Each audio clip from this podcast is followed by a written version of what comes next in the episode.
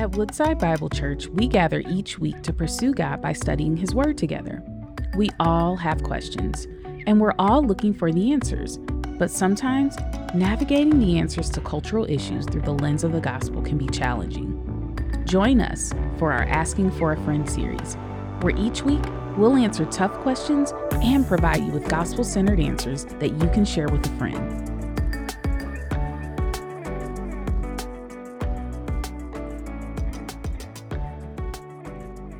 Exciting announcement as well. Uh, maybe you guys saw if you are on the church email uh, thread or you follow me on Facebook. But uh, we are very excited to announce that we are going to be starting a construction project here in this facility.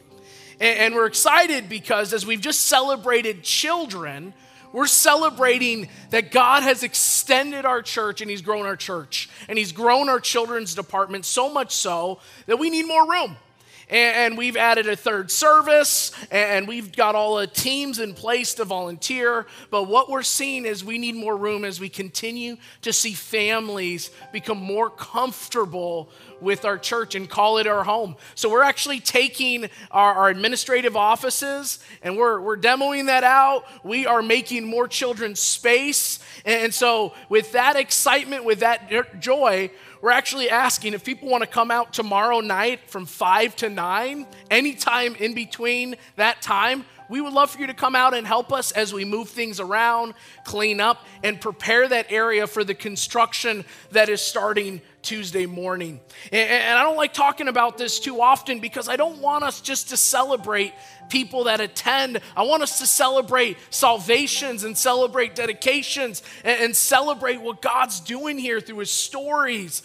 Uh, but God has done something so cool here that, that we can just give him all the glory for. And that's just people becoming part of our family. And even last week, as we saw baptisms, and this week with dedications. And so, thank you so much for continuing to invest in our family, to, to be part of this family, to, to give generously so we can even uh, carry on these projects with the hope of giving, getting our own facility. This will buy us some time as we prepare to get our own facility and have that as a beacon of light in this community. So, to God be all the glory for that. So excited, so excited. If you want to come out tomorrow night, 5 to 9, again, we would love to see you there. And so, let me jump into the message. Uh, we've been in this series for the last couple weeks called Asking for a Friend. I love this because these are questions that our church is asking, right? Last week, one of the big topics that we hear year in and year out is anxiety. And so we touched on that topic, and I heard from you, I heard from our church, man, this hit close to home because everyone in some capacity faces anxiety faces it with their jobs, with their life, medical reasons, you name it. Anxiety is real. And, and so, another topic that we heard a lot about that people wanted to discuss is how do we defend our faith? Like, how do we? How do we defend our faith in a world that looks at Christians and has an image of Christians as narrow minded, bigoted, judgmental uh, people who, who they don't feel safe with? And I know that's not every Christian. I know that's not all our stories. But you look at surveys, and it says for, for, for, the masses, this is how people see a lot of Christians. How are we to defend our faith? How are we to make an impact on this world? And I think about that. In a world that's skeptical, that's cynical, that has doubt, how do we respond? I have a buddy, and um, he's the guy who's always rational right? He's objective. He's always thinking about facts. And, and, I'll be like, man, this, this happened. It is so amazing. God's moving in incredible ways. He's like, yeah, I don't think that's real. Like, I think that's fake. I don't believe it for a minute. And I'm like, really? And, and I always say, dude, you are a total killjoy. And he's like, well, I'm a killjoy? Okay, well, you live with rose colored glasses. And so we go back and forth, we banter, we laugh. But he's that guy who is skeptical of everything. And I tend to be a, general optimist. And, so we, we, we banter, we go back and forth. And, I was thinking about skepticism. I'm thinking about us in this room. And we have people on, on both sides of the spectrum. We have people that, man, we're going to take leaps of faith. There's not going to be much thought. We believe in God, but maybe there should be more thought, right? And then we have some of us who we're, we are heavily objective. We are rational. We, we, we measure things out. And, and so on that bandwidth, no matter where we are, it is okay to have a healthy level of skepticism. It's okay to have a healthy level of doubt if that doubt is what's leading you to the truth. It's okay to ask questions. It's okay to ask the hard questions to our family, friends, coworkers because the hope is that we will find truth.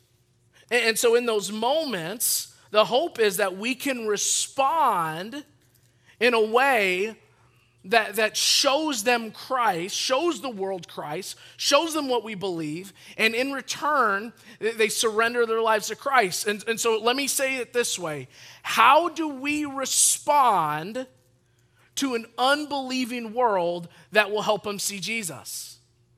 How will we respond?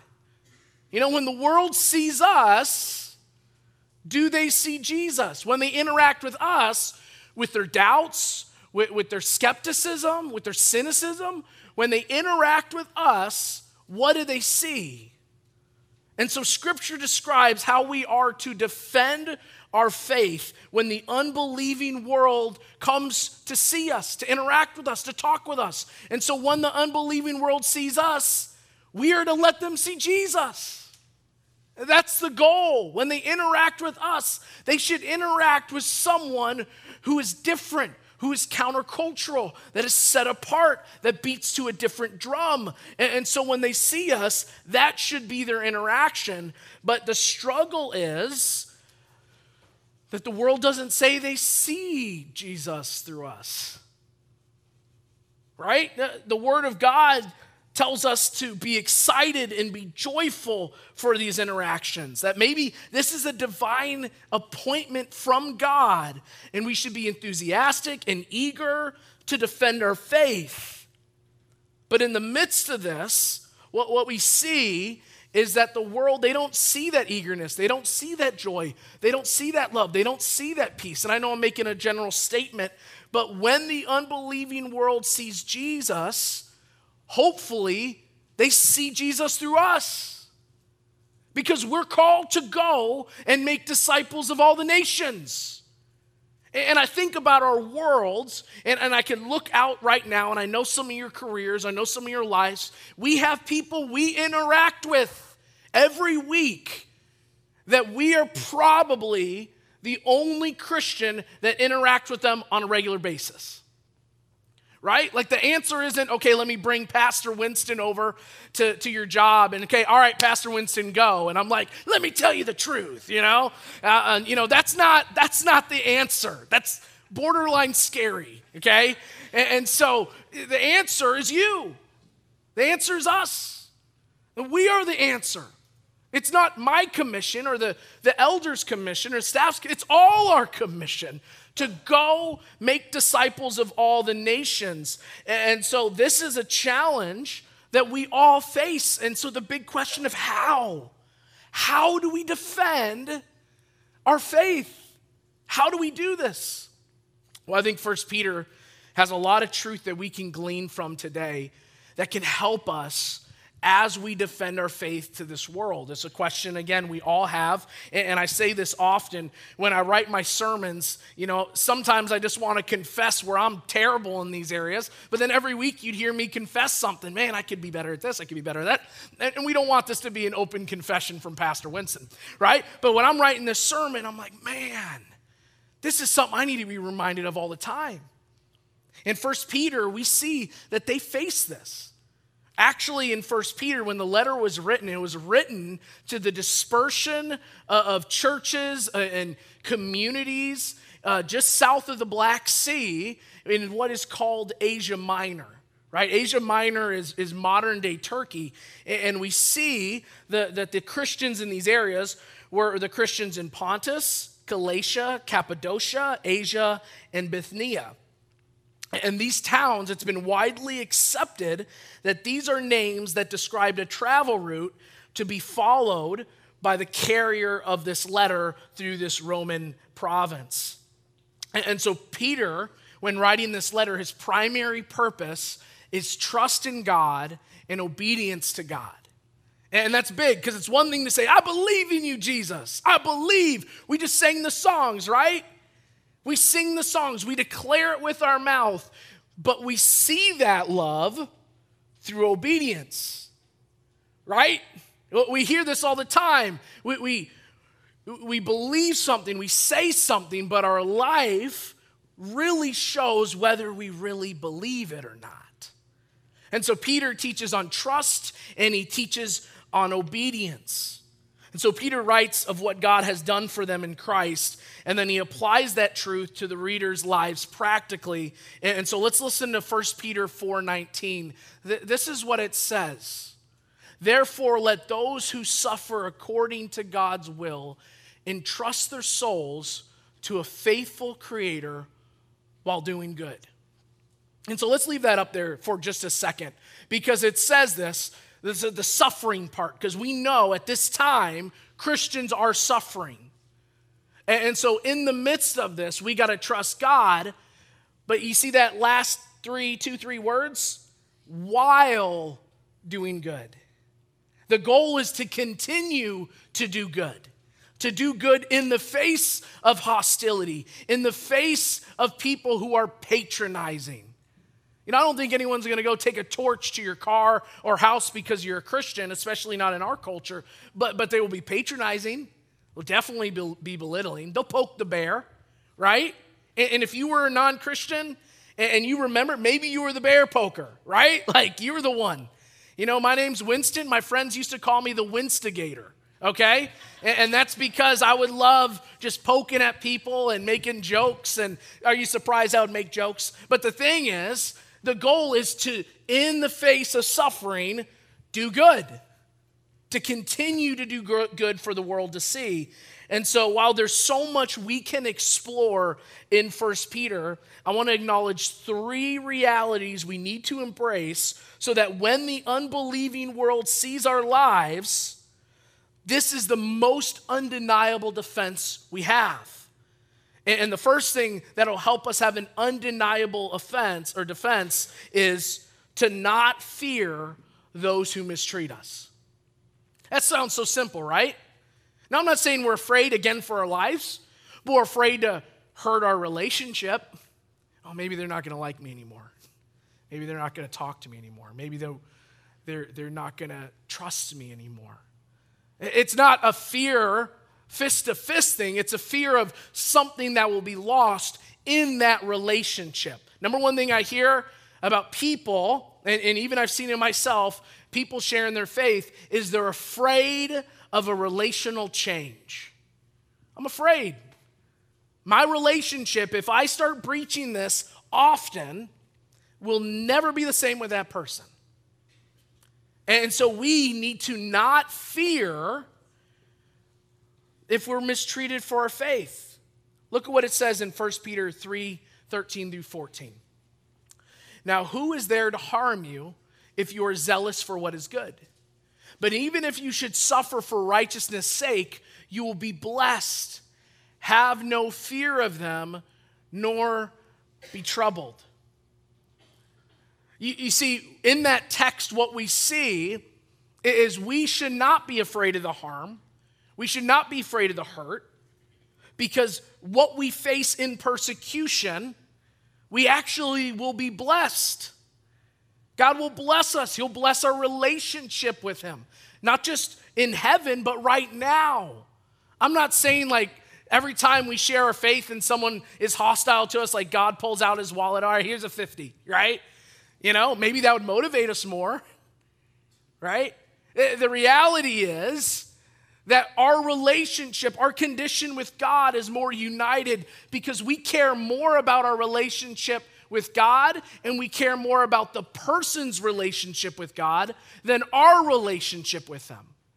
We love them so much, we care less about their relationship with us than the relationship with God. And that's powerful. And so we shouldn't be afraid of how we're mistreated. We shouldn't be afraid and have no fear because for righteousness' sake, we will be blessed.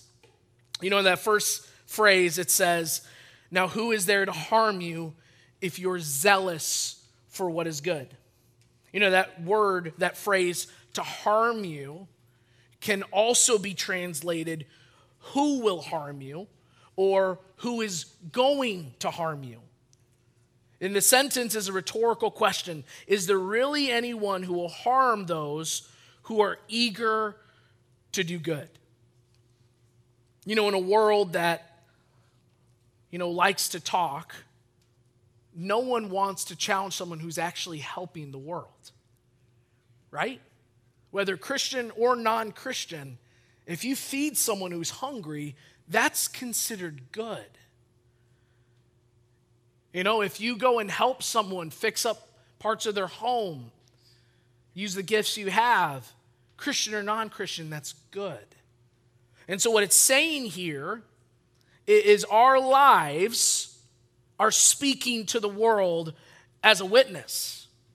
Even Peter draws from Psalm 34 For the eyes of the Lord are on the righteous, and his ears are open to their prayer. So, even in the midst of suffering, we can know that God is with us. He's our refuge and strength. And even with that word, with harm, the, the actual word is in the Greek is tarasso. And tarasso means to be shaken up, to be disturbed, to be frightened, to be in emotional turmoil. We know what it's like to get shaken up. Some of us have careers where we get, we get shook. I mean, I think about our first responders, right? I think about EMTs and nurses and doctors and firefighters, policemen, so many, of any military, so many of us on the, on the scene, and we're shook. We're disturbed. There's emotional strain. And so imagine when we experience that directed towards us. I don't know about you, but my, my family and friends that don't know Jesus, it hurts me. It hurts me in my gut. It's getting a little bigger every year. But the thing is this it hurts because I love them and I want them to have what I have. I desperately want them to experience what Christ has done in my life. And so if I'm walking away and dancing away, like, okay, I have another chance in a week. No, I should, because of that hurt, because of that pain, it should spur me to continue to speak into their lives, not be afraid if they mistreat us. And so I think about that. When was the last time we've experienced great fear or a troubled spirit because of us sharing our faith? Where it just it just hurt. It just didn't go like we planned. It wasn't pretty. And we walked away and we were emotionally in turmoil. You know, I think about that. We, we experience those things on a global scale, and we experience those in a, in a local scale. And the hope is when we have that experience from someone towards us, we should respond with grace. We should respond with forgiveness. That's a hard one. We should respond with the eternal love that Christians have through Christ. Followers of Jesus, we've been given the indwelling of the Holy Spirit. And because of that, we see the struggle of and the grip of fear and anxiety now can be overcome. Doesn't mean it's going to be taken away. It'll be taken away on the other side of this life completely. But you see all in Scripture do not fear, take heart. I am a strong tower. I'll put you under my wings. I'll be a fortress for you. I'll be your guard, your protector, minister to you. And so, in the midst of this, let us not forget the promises of God. Even in the Great Commission, I am with you always, even to the end of the age. So, again, how do we defend our faith against non believers we don't fear if they mistreat us. That's a goal that we are not afraid when they mistreat us. But that's not all. A second thing that we must do is always be prepared to offer the hope of Christ to others. Okay? It's not just, all right, we're, we're, we're not going to be burdened or, or we're not going to be hurt uh, uh, completely by them. We're going to forgive them. We're going to be graceful. We also have to be ready to respond. Look what it says in 1 Peter 3, verse 15 through 17.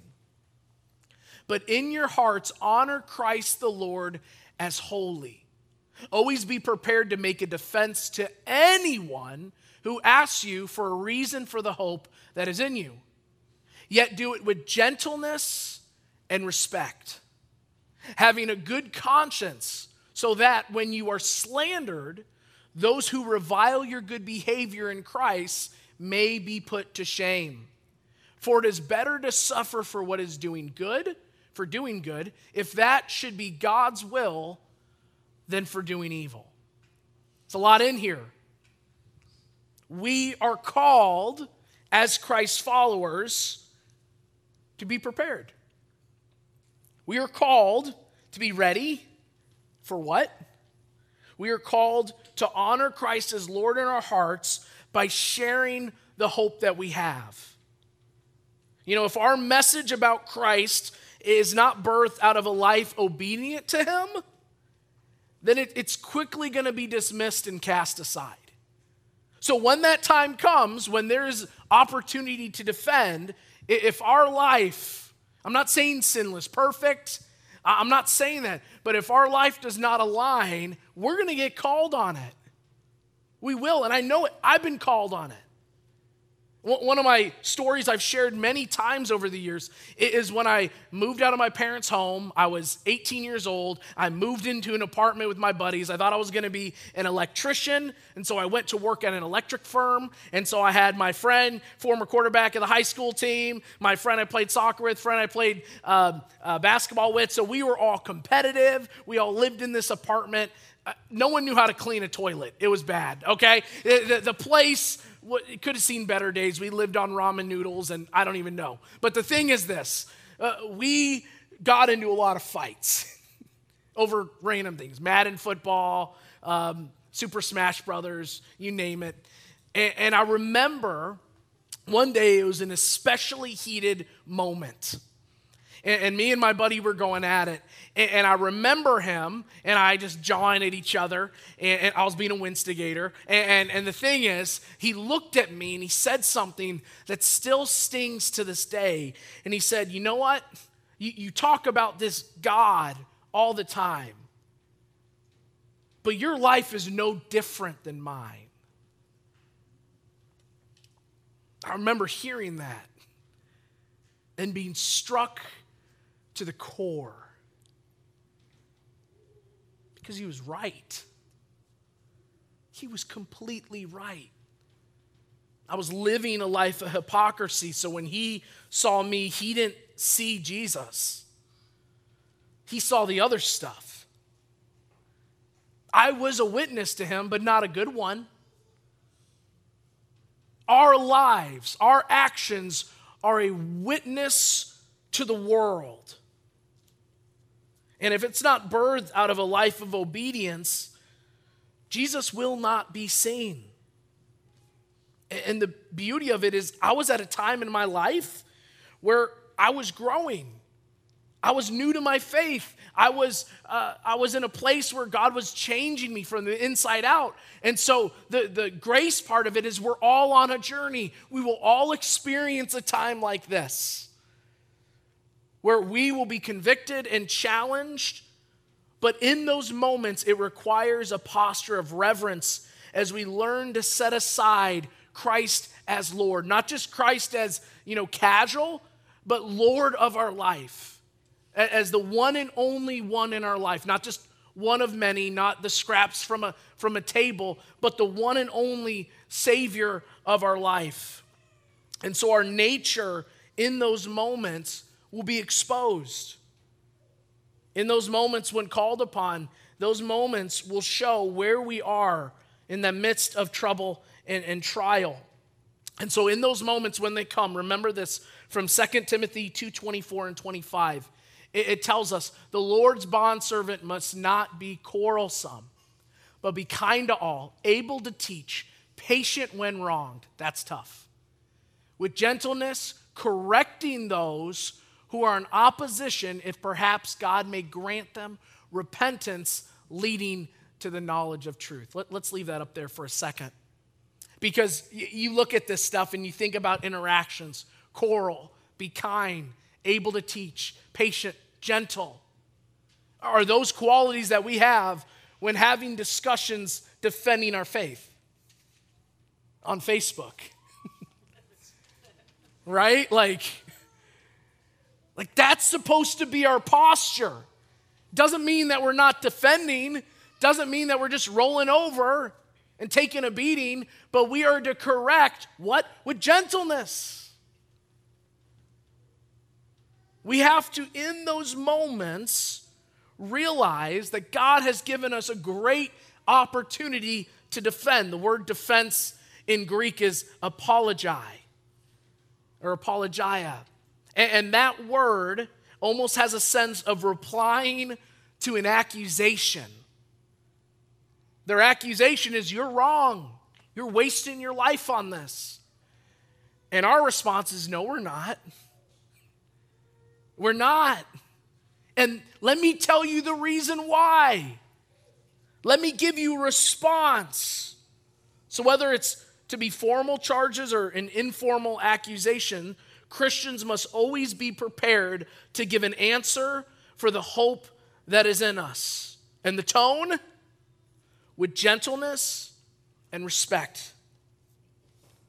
Does that describe the response that we have to the world? The responses that we've had? You know, in moments of hostility, um, or those moments when they appear, they're usually not expected.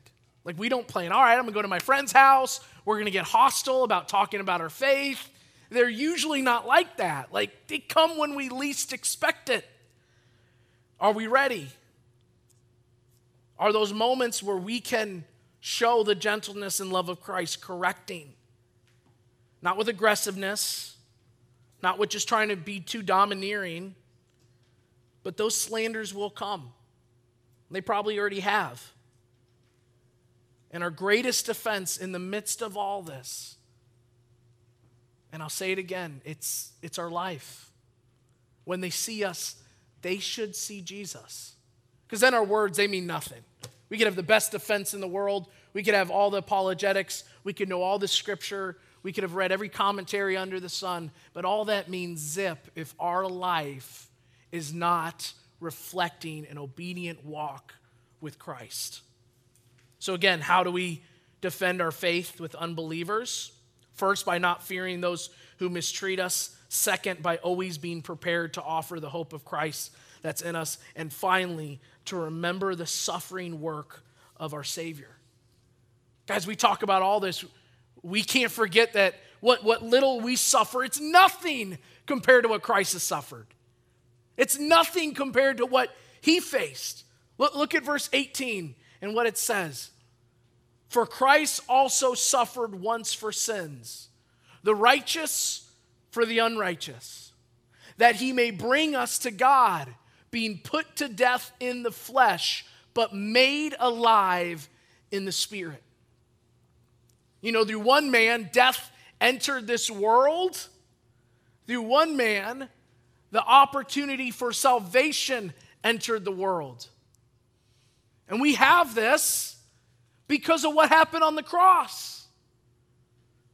The righteous for the unrighteous, sinless perfection for sinful rebellion. That was the cost of grace, and, it was not cheap grace. It was costly, it is effective, and it's available to all. We all can be made alive through Christ. We all have that opportunity.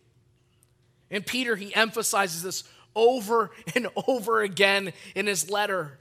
And so, for us as Christ followers, how can we defend our faith when talking to unbelievers? Remember what Jesus suffered on our behalf. Because he suffered on our behalf, because he gave through blood and through nails and through a cross, we can be encouraged because he went before us as a great high priest. And so when the unbelieving world sees our lives, let them see Jesus. Jesus was willing to suffer, he was willing to face the fight. He didn't encourage the hostility, he embraced it, he wanted it. And in those moments, let's remember his words in Matthew 5, where he said, Let your light shine before men, that they may see your good deeds, they may see your good works, and glorify your Father in heaven. So, church, let's go as light, let's go as salt, let's go in this world being that beacon, that witness of Christ that people so desperately need. Let's love people enough to be willing to speak into their lives.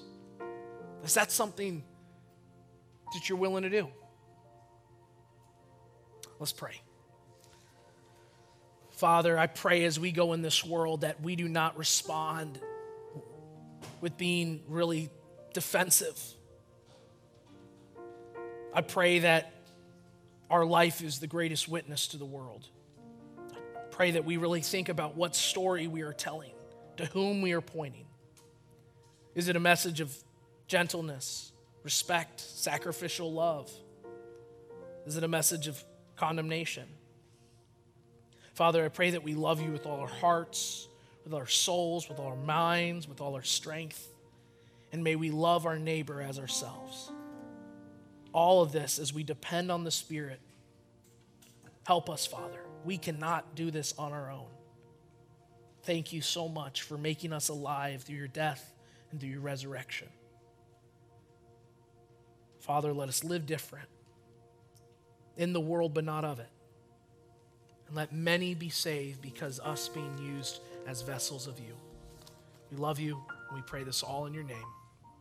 Amen. Thank you for joining us as we study God's Word together. We would love to hear how God is moving in your heart and get you connected into the Woodside Bible Church family. Head to woodsidebible.org slash connect to introduce yourself today.